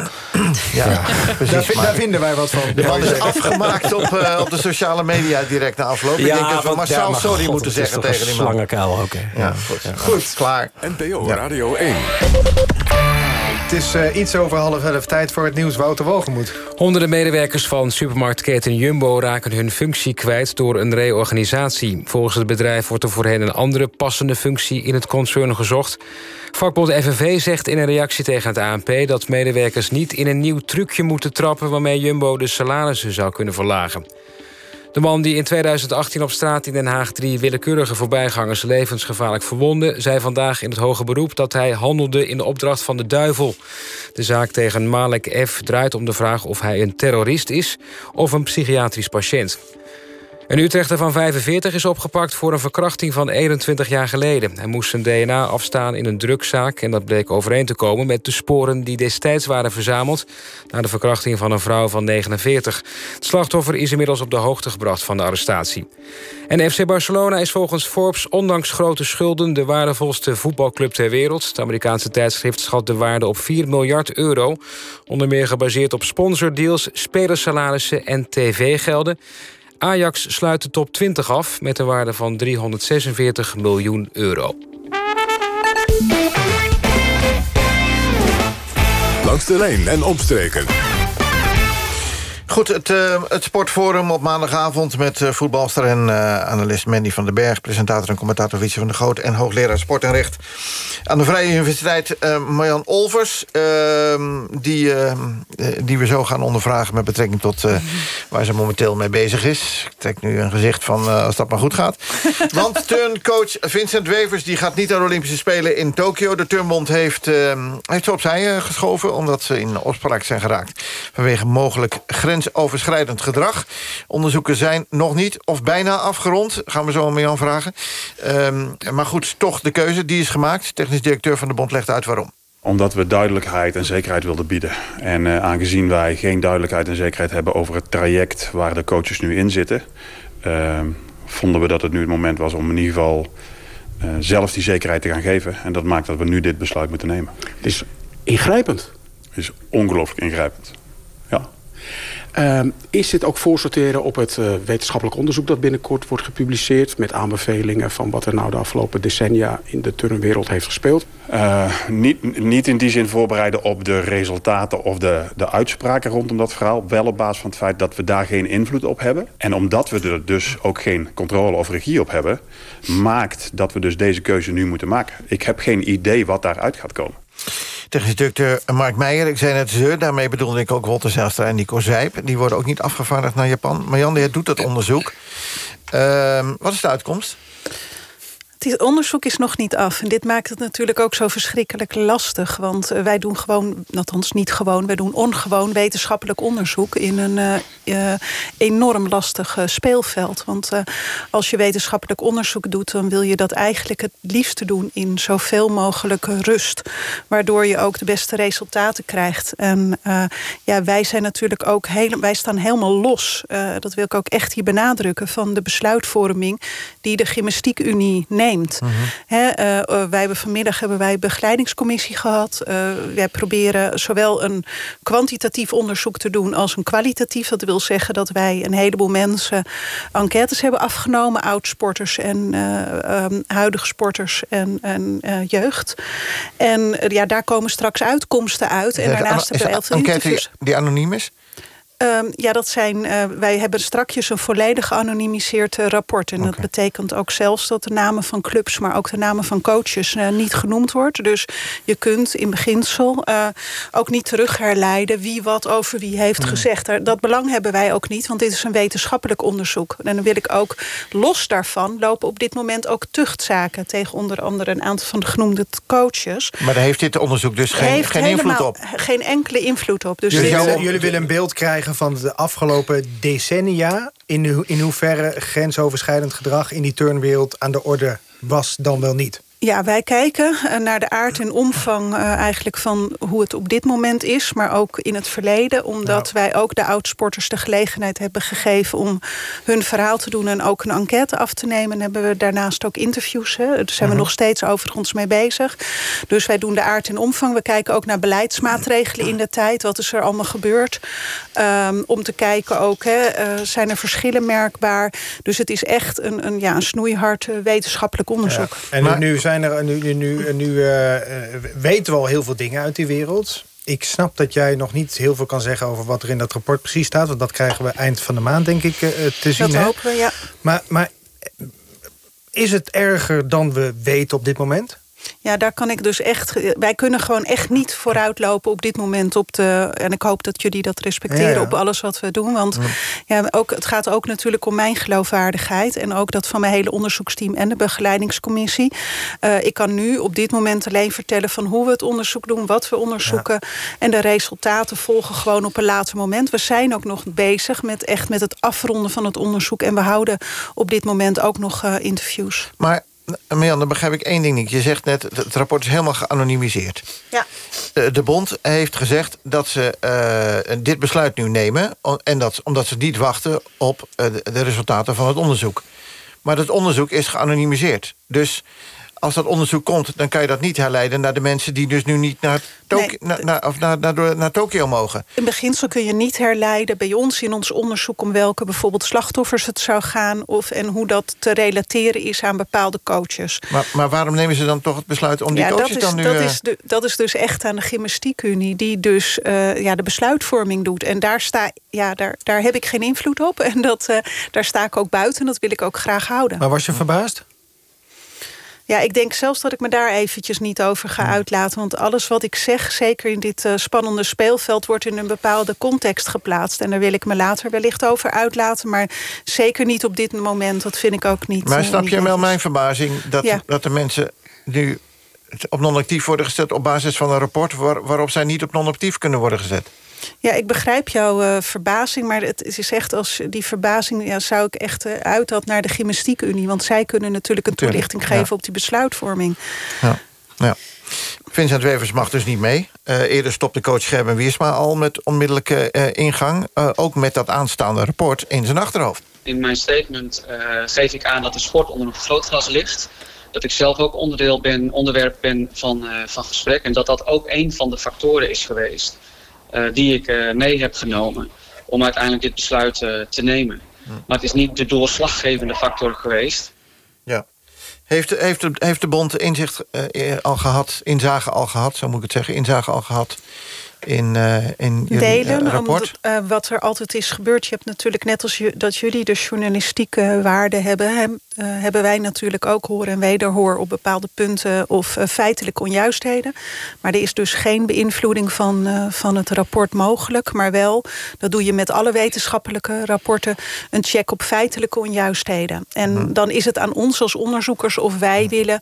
dat een en ander zal worden overgenomen. En dat is niet alleen hiermee gebeurd... maar ook bijvoorbeeld met, met andere mensen... die bijvoorbeeld geïnterviewd zijn... en waarbij we weten dat het wel belangrijk is... dat zij hun ja, even laten zien van... ja, dit zijn onze feiten... en daar baseren wij natuurlijk onze conclusies op. Ja, maar ze hebben nog geen. zij- de conclusie weten zij nog niet. Zij weten nog niet Nee. de uitkomsten van de rapportage. Dus eh, in Nee. volledigheid. Hè, want we hebben natuurlijk wel al gezegd... hoor wederhoor op, op bepaalde zaken. Maar ze hebben nog niet het eh, Nee. Eh, helemaal kunnen Ik tegenlezen. kijk even naar Wietse en, en naar Mandy. Een van jullie twee die eh, nog iets te vragen of op te merken hebben. Nou, over wat, dit wat, wat, wat, wat, voor consequenties gaat eh, de uitkomst van dit onderzoek hebben... die, die bindend zijn? Zeg maar, kun- kan iemand iets opleggen aan de hand hiervan? Of, Nou, er is van tevoren gezegd dat de conclusies volgens mij in persberichten overgenomen zouden worden. Nou, dat is blind gebeurd. Hè, want ik moet ook wel even zeggen, het is wel verschrikkelijk dapper. Wij hebben eerder onderzoek gedaan naar de wielersport in- bij de KMU. Je stelt je wel als bond enorm bloot aan wetenschappers. Hè. Je, je- ze hadden het ook niet hoeven doen. Hè. Er is geen enkele verplichting om een wetenschappelijk onderzoek te doen. Ehm, sorry, maar wat was je vraag? nou ja, de- of er inderdaad consequenties zijn. Ja, Ja. de bindende consequenties ja. Nee, aan Er is aan een wetenschappelijk rapport natuurlijk nooit bindende consequenties. Maar we weten wel dat wat er gebeurt... en, en eh, zeker de aanleiding voor dit rapport... dat, dat er wel moet gebeuren. Hè, want anders heb je, blijf je eeuwigdurend eh, de- dergelijke verhalen naar boven laten komen. Dus eh, ik verwacht wel dat die conclusies eh, zullen worden overgenomen. En eh, ja, daar zal ik me ook wel eh, in welke hoedanigheid dan ook proberen hard voor te maken. Omdat uiteindelijk gaat het wel om een veilige sportbeoefening voor onze kinderen. Ja. Wordt vast groot nieuws, denk ik, eind van de maand. Mandy, ik, Ik zie- ik ik zie denk dat jij wat wel. wil zeggen, Mandy, volgens mij. Ja, ja ik, ik, ik vraag me dan af, hè, er wordt gekeken naar, naar de aard en de, de, de omvang. Maar tot, ja, hoe, hoe wordt die omvang bepaald? Tot waar gaat dat? Want ja, ik kan me voorstellen dat het een enorme zoektocht is in, in oud-sporters, eh, sporters van dit moment, jeugdsporters. Tot, eh, tot waar gaat dat? Tot, hoe, hoe zoek je dat uit? We hebben bij de oudsporters is een vragenlijst uitgegaan naar echt naar hè, hun ervaringen. Hè, want zij zijn inmiddels al klaar met sporten. En konden en hebben de gelegenheid gekregen om hun ervaringen met ons te delen. En dat hebben we via een wetenschappelijke vragenlijst. Kunnen ze dan ook vertellen wat voor type gedragingen en wanneer. En dat soort vragen zijn er geweest. En daarmee krijgen wij een goed beeld. Eh, en wij starten eigenlijk, je kunt zeggen, vanaf de jaren tachtig ongeveer. Eh, daarnaast is eh, bij de huidige sporters gevraagd naar het afgelopen jaar. En daarmee krijg je een goed beeld over de stand van zaken, over de aard wat zij het afgelopen tijd hebben meegemaakt. Daarnaast is er ook nog een vraag geweest, hè, verder in het verleden. Heel veel aanvullende interviews en daarmee kleur je het eigenlijk het hele verhaal in, hè, langs onze wetenschappelijke methode. En dan kunnen we daarop conclusies eh, baseren. Ja, dus er wordt een hele tijdlijn eh, Ja, je- gemaakt... je- dat je kan zien hoe het zich heeft Je, je ontwikkeld de kan afgelopen zien, hè, de, de Ja. grote vraag is natuurlijk, eh, en dat eh, is met Mandy natuurlijk ook zo... Hè, de normen zijn veranderlijk naar plaats en tijd. Was het nou anders in de jaren tachtig dan nu? Ja. Hè, en heeft die sport een bepaalde ontwikkeling doorgemaakt... en accepteerden we toen bepaalde gedragingen... die we nu niet meer zouden accepteren? nu snap ik waarom jij helemaal geen sport kan kijken de afgelopen tijd. Want dit Nou, klinkt ja. als een immens omvangrijk Ja, maar dan zit je ook nog in de commissie Mijnals. Ja. Toch? Dus, ja, Bij de ik ook- eh, ja, dat wat- eh, doen ook nog eh, racisme bestrijden. Ja, nee, maar eh, dat is ook heel belangrijk. Diver- ja. diver- maar in het kader Nee. daarvan, de diversiteit met name... de- bepaal je toch ook mede nu wie de bondscoach van de vrouwen gaat worden? Ja, natuurlijk. Dat vinden wij dat Mooi wij daar in beginsel... Ja, mooi vind ik bruggetje, een heel Ja. lekker bruggetje dit. Ehm, nee, één is natuurlijk... Ja, we werken echt snoeihard dag en nacht om het, om het af te ronden. Omdat we willen recht doen aan alle belangen die er spelen. Ehm, dan, eh, ja, commissie Mijnals. Nou ja, meer de bondscoach bij de vrouwen eigenlijk. Ja, want ik ben wel benieuwd wat voor namen er rondgaan. En jij weet dat. Nou, ik, ik weet niet zozeer welke namen er op dit moment rondgaan. Ik weet wel dat wij met de commissie Mijnans hebben gezegd... dat wij op sleutelposities, uh, uh, onder andere bij de KNVB... maar breder eigenlijk dan dat inmiddels is NOC-NSF ook op dit thema actief. Als je kijkt naar de, de sport en met name dan heb ik het even over de voetbalsport... bij de vrouwen hebben in de regel altijd wel een vrouwelijke coach. Maar zeker als het gaat om mensen van kleur... blijft dat enorm achter. zeker de vertegenwoordiging vertegenwoordiging binnen de KVB, bondscoaches, technisch directeuren, maar ook alle mensen op kantoor. Dus wij hebben gezegd, uh, het gaat altijd om de allerbeste, want ik wil echt even, daar word ik altijd zo narrig van dat ze zeggen, we moeten wel de beste hebben, alsof mensen, nou goed, dat terzijde. Je gaat altijd voor de beste. Maar... Alleen wij checken altijd, wij kiezen altijd degene die het meest op ons lijkt. En als je dus allemaal dezelfde mannen in een bepaalde commissie zetten... dan krijg je altijd een bepaalde uitkomst. Maar we, we snappen dat je over dat onderzoek niet zoveel kan zeggen. Maar, maar dan wel over die bondscoach, Marjan. Je, moet wel, je kan niet, die kan nou niet zo meteen de studio in uitlopen. En... Nee, ja, ik, vind dat dus, ik heb het dus nooit over de poppetjes. En uh, voor mij gaat het er veel meer om... hoe ga je dat selectieproces op een goede manier inregelen.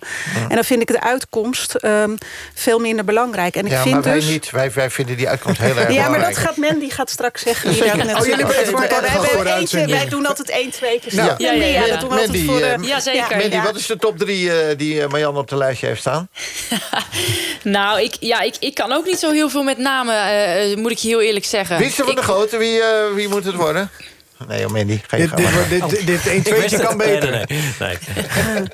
nou, ik hoop dat, uh, dat, dat, dat, dat Wiets ons uh, meer kan vertellen. Wiets, kom op. Uiteindelijk komen we jou nee, nee, maar Kijk, het, het, punt dat we nu dit grapje aan het maken zijn... geeft aan hoe moeilijk de KNVB het heeft... met het vinden van, van de uh, Sarina Plus. Ja. Zoals Jan-Dirk van der Zee de, de ja. gewenste nieuwe bondscoach noemde. Mm -hmm. um, Want we moeten er even bij zeggen... er wordt al acht maanden gezocht. Ongeveer. Ja, ja, ja. En Jill Ellis van, van de Verenigde Staten was volgens mij de gedroomde kandidaat.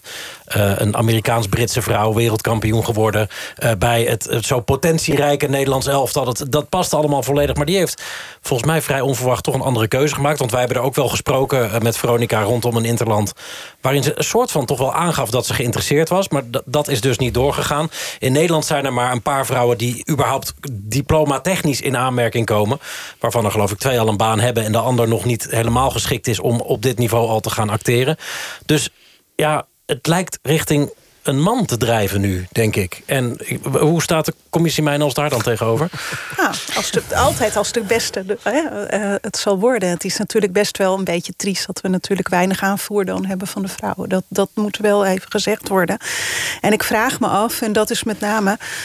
zoeken we wel goed? Hè? Hebben, hebben we het talent wel goed uh, uh, in de gaten. En dat is denk ik het punt. Ongeacht wie eruit komt... moet je gewoon een hele diverse selectiecommissie hebben. Maar, moet je maar misschien deze, ook wel eens durven kijken buiten. De deze vraag stellen, Marjan, is hem, is hem bijna beantwoorden vanuit jouw positie. Zoeken nou ja, we wel goed. Dat, ik, ik vraag me echt wel eens af... Nu ga je glimlachen. Ja, nou ja, goed. Ik, ik, ga geen namen noemen, maar ik vind wel... Um, maak nou eens een keer een steengoede selectiecommissie. En durf ook eens een keer wat. En wat we zien is dat we daar nog wel wat achterlaten. Zou de commissie mij als bij wijze van spreken kunnen um, adviseren... om de licentieprocedure dan aan te passen? Dus dat de nieuwe bondscoach niet over bepaalde papieren hoeft te beschikken. Uh, om, om die horde in ieder geval makkelijker te kunnen nemen. Ja, dan stuit je natuurlijk ook wel weer meteen helemaal op het regelwerk. Maar ik ben altijd wel heel erg voor buiten de gebaande paden. En zoals ik mijn commissie Mijnals ken... gaan zij echt wel buiten de gebaande paden.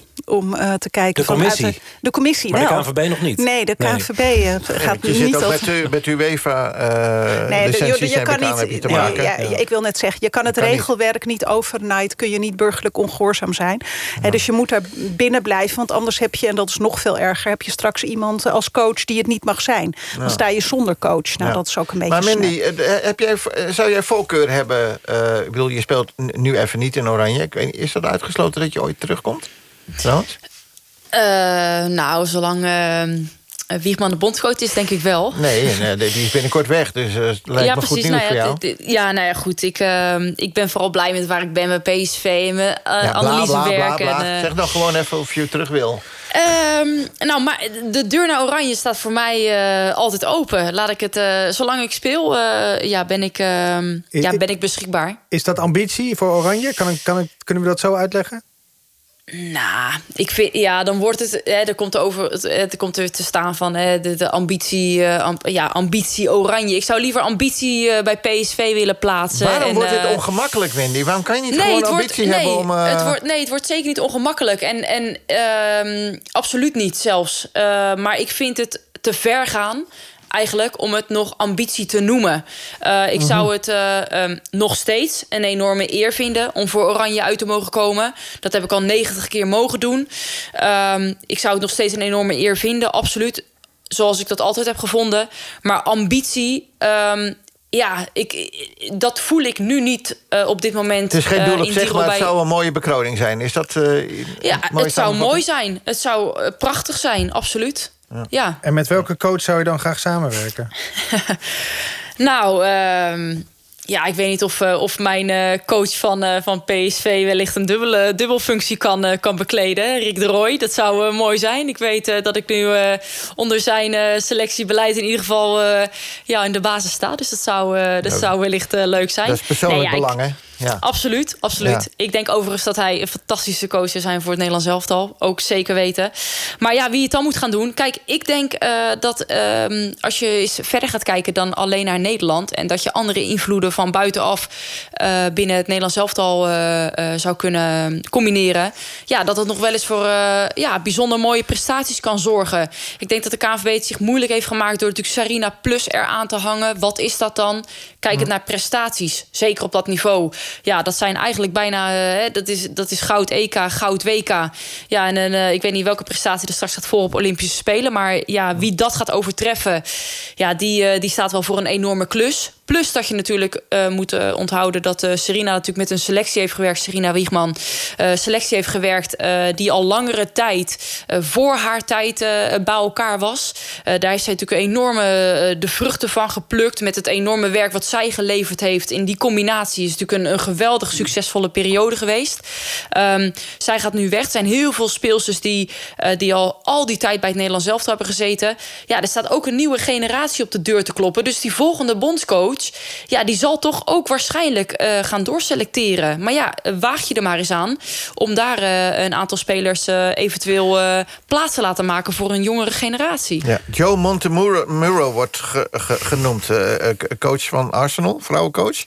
Ja, klopt, die wordt, die wordt genoemd. Ik, ik, ik denk ook zeker dat dat, dat dat geen gekke optie is. Alhoewel ik ja, Viviane Biedema vandaag bij, bij jullie bij de NOS heb horen zeggen dat, dat, dat hij het zeker niet gaat worden. Hmm. zij heeft nogal uh, goed contact met hem en, uh, en, en gaf dat dus aan.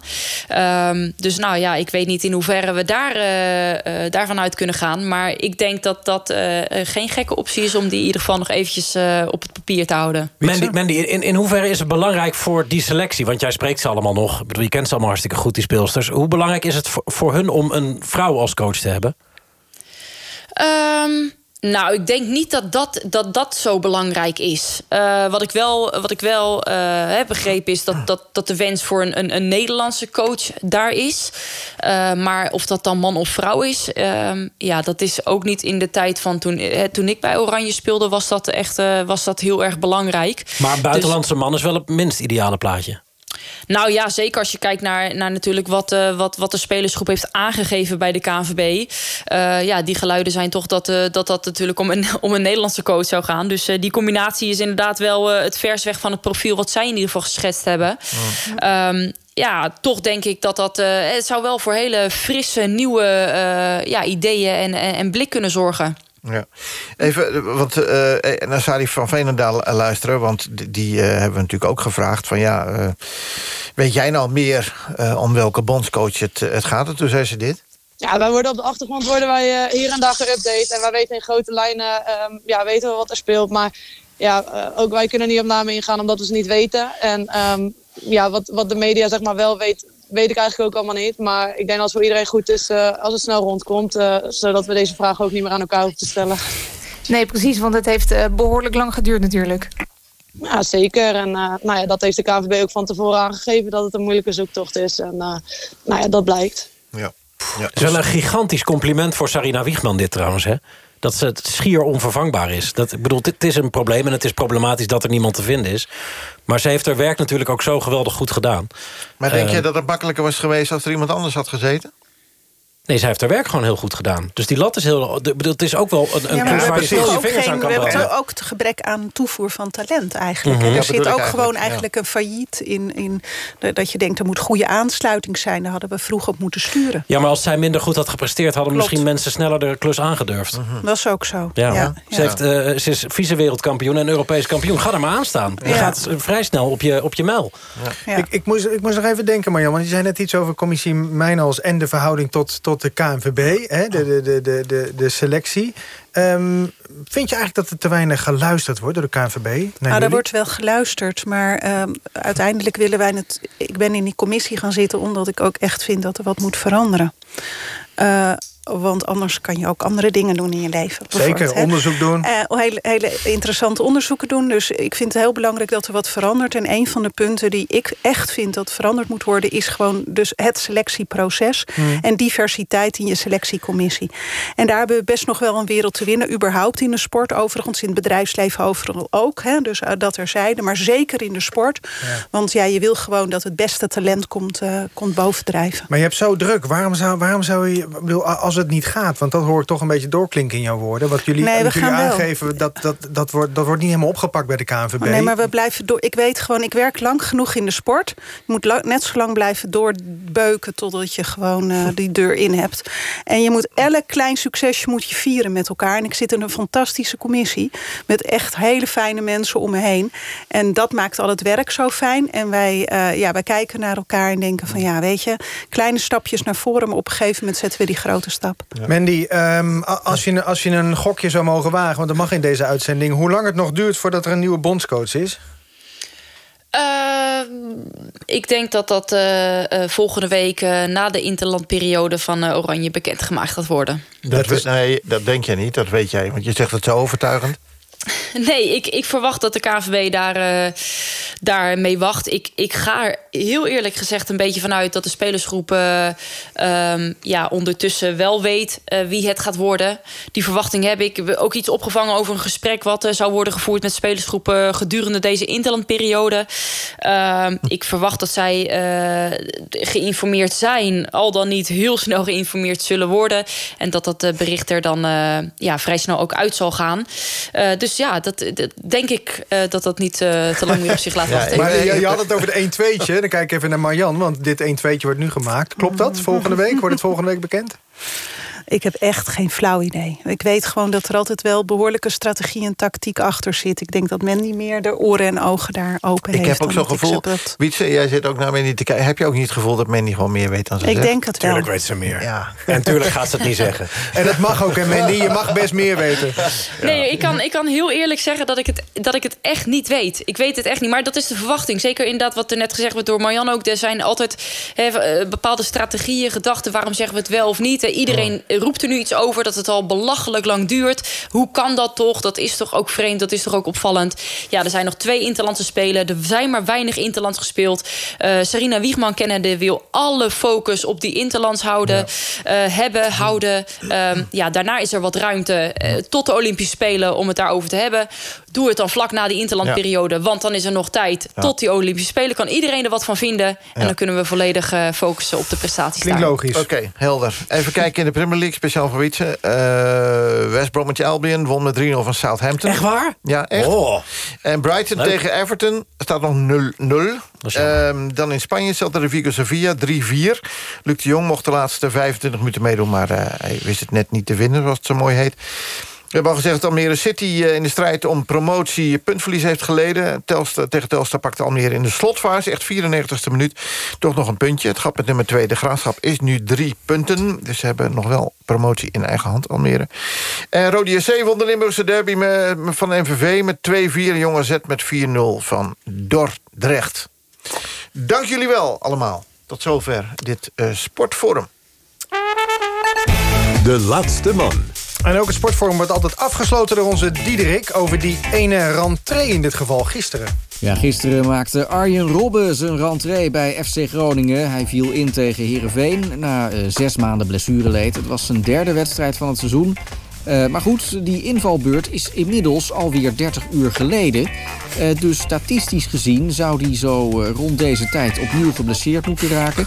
ik kijk even uit het raampje om te kijken of ik al iets van een afgescheurde kruisband kan zien vanuit mijn positie.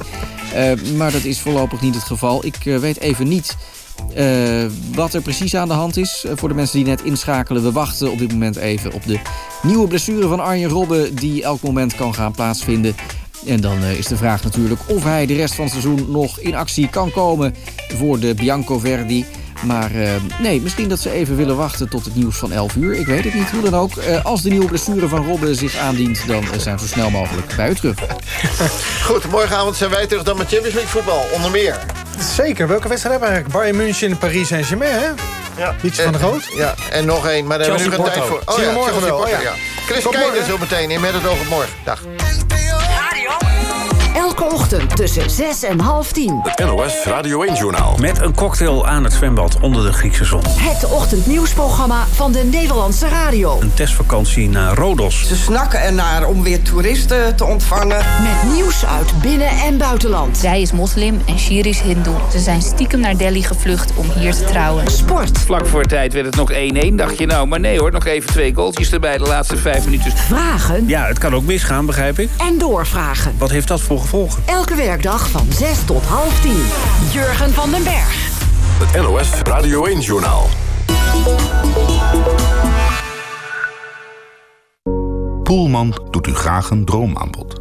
Ontvang nu tot 500 euro aan bedtextiel bij een Poelman boxspringcombinatie. Ervaar onze in Nederland handgemaakte Poelman matrassen en boxsprings met ondersteuning op maat en geniet van een comfortabele en gezonde nachtrust. Kom in alle rust proef liggen wanneer het u uitkomt. Reserveer op poelman.nl. Ik verlang naar mijn Poelman. In een nieuw seizoen van de BNN-VARA-serie Oogappels... worstelen vier verschillende gezinnen met de opvoeding van hun kinderen. Is dit cocaïne? Wat de fuck doe jij in mijn kamer? Ik vraag hoe jij hier aan komt. Ouderstress en puberleed in het derde seizoen van Oogappels. Dat jij je niet totaal doodschaamt! Stream Oogappels, nu op NPO+. NPO Radio 1.